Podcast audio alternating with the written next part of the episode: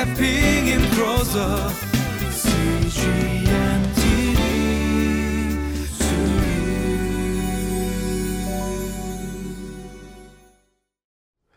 I want to welcome you to Living Life.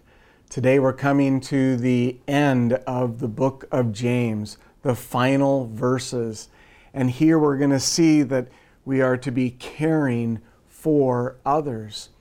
And really, what James has been doing is writing to the church, and we find out that it is a praying church. It's a singing church and a confessing church this early church. And of course, we want that today. But you know, there are those right now who are considered regular attenders at church if they just come one out of the four Sundays in a month. And we that's hard then to care for others. We really should just want to be in fellowship at church with brothers and sisters in Christ so that we can worship the Lord together and have the instruction of God's Word. And then also to really fellowship with one another and have mutual support and accountability. This really helps us in loving and caring for one another. And then together we can express God's love to this world that God so loves. So, as now we're about ready to approach these final verses in the book of James, let's have eyes to see, ears to hear, and hearts to welcome what James has to say to us.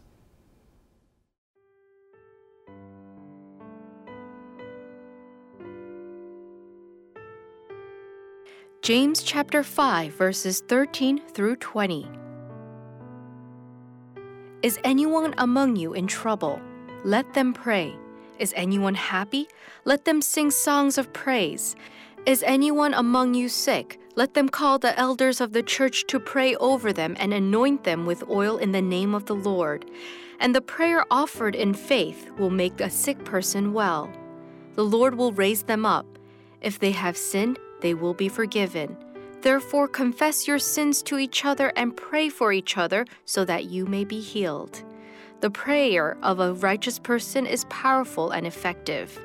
Elijah was a human being, even as we are. He prayed earnestly that it will not rain, and it did not rain on the land for three and a half years. Again he prayed, and the heavens gave rain, and the earth produced its crops. My brothers and sisters, if one of you should wander from the truth and someone should bring that person back, remember this whoever turns a sinner from the error of their way will save them from death and cover over a multitude of sins. So we just had the scriptures read to us, and these were the last verses in the book of James. James, of course, being the half brother of Jesus and a leader there in the Jerusalem church, a church that was a praying, singing, confessing church. And I just want to remind you of the very last verses in this book in our Bible. In verses 19 and 20 of James chapter 5, James says this. This is how he wanted to end his letter. He says, My brothers and sisters, if one of you should wander from the truth and someone should bring that person back, remember this whoever turns a sinner from the error of their way will save them from death and cover over a multitude of sins. So, this is being written to people in the church. And that's important to remember because he's talking about people that maybe would wander away from the faith, or sometimes we say would backslide. And so he says, if one of you, and so it, it could be you, or it could be me that wanders off from the faith. Even pastors can wander away. I know because there was a time when I was a pastor and I was so excited about a Sunday morning because I felt so good about the, the sermon. And I just bought a new suit and a new tie. And I thought I looked really good. And so as I was going out to get into the car, I'm in the garage and I have my jacket swung over my, my shoulder. I got my Bible in my hand, just about ready to, to go in the car and go to church. And in, the, in walked into the garage a big dog, and it had a lot of slobber on his mouth and nose, and it just came right up to me, put his nose right into my pants, and just wiggled around, and then he turned around and walked out of the garage. And I looked down at my brand new suit pants, and they had a bunch of slobber all over it. And so I walked outside to look for that dog, a dog that I had never seen before, and the dog was nowhere to be found. And as I think about that, I know that there's a verse in the Bible that says, Pride comes before the fall. But I like to think of it now as pride comes before the slobber. You see, I was wandering away from doing God's will by having this pride well up inside of me, even as a pastor. I just want to let you know that as James is finishing his book and he says, if any of you should wander, it could be you or someone that you know. And you can help bring them back. Because as we wander away, we might wander from our good teaching, you know, a good belief, or maybe it's a behavior that we need to change.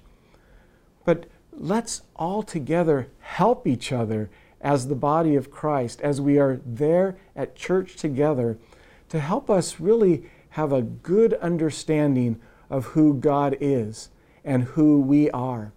Because when we don't, I think that the cross of Christ looks rather small to us. But when we understand the greatness and goodness and faithfulness of God and who we are in relation to Him, the cross of Christ grows in, and we grow in our understanding of our need for Jesus. Let's not be backsliders, but let's help one another grow in the Lord. And then in the very last verse, he says this Remember this whoever turns a sinner from the error of their way will save them from death and cover over a multitude of sins. And so we can actually be instruments of God in helping people come to the Lord and stay close to the Lord. I remember when I was a member of a tennis club and the people there knew that I was a pastor. And one day when I walked into the club, they said to me, What are you doing here, Pastor Steve? Aren't you supposed to be out saving souls? Well, I had an opportunity to tell them why do you think I'm here? I mean, I was there to be a light in that club. And of course, I could also say that, you know, only Jesus saves, but we can be instruments used by God in seeing people come to know the Lord and to stay close to the Lord.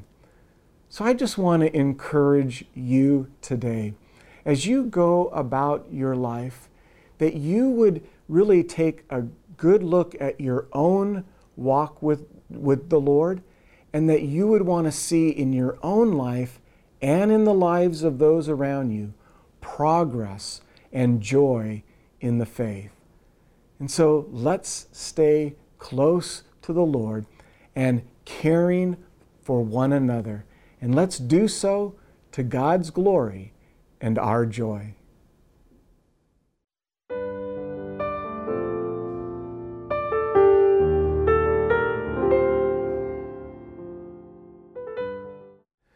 Well, as we close today, I just want to say that it is really a joy to be an instrument that God uses to help people along their road of transformation. I mean, what a joy it is to know that God works for us, giving us faith. And of course, we don't want to wander away from that. And then how God works in us and actually producing fruit of the Spirit like love and joy and peace. And then all that forgotten fruit like patience and kindness, goodness, faithfulness, gentleness, self control. But then that God would work through us to do his kingdom work. Let me pray for you at this time. Father, I thank you that you choose to work through us. And so I want to pray on behalf of those who are listening that you would really do a great work for them and in them and through them. That, Father, they would have eyes to see your goodness, your beauty, your truth, and really call others into a life of going further up and further in to your amazing kingdom among us. We thank you and we praise you in Christ's name. Amen.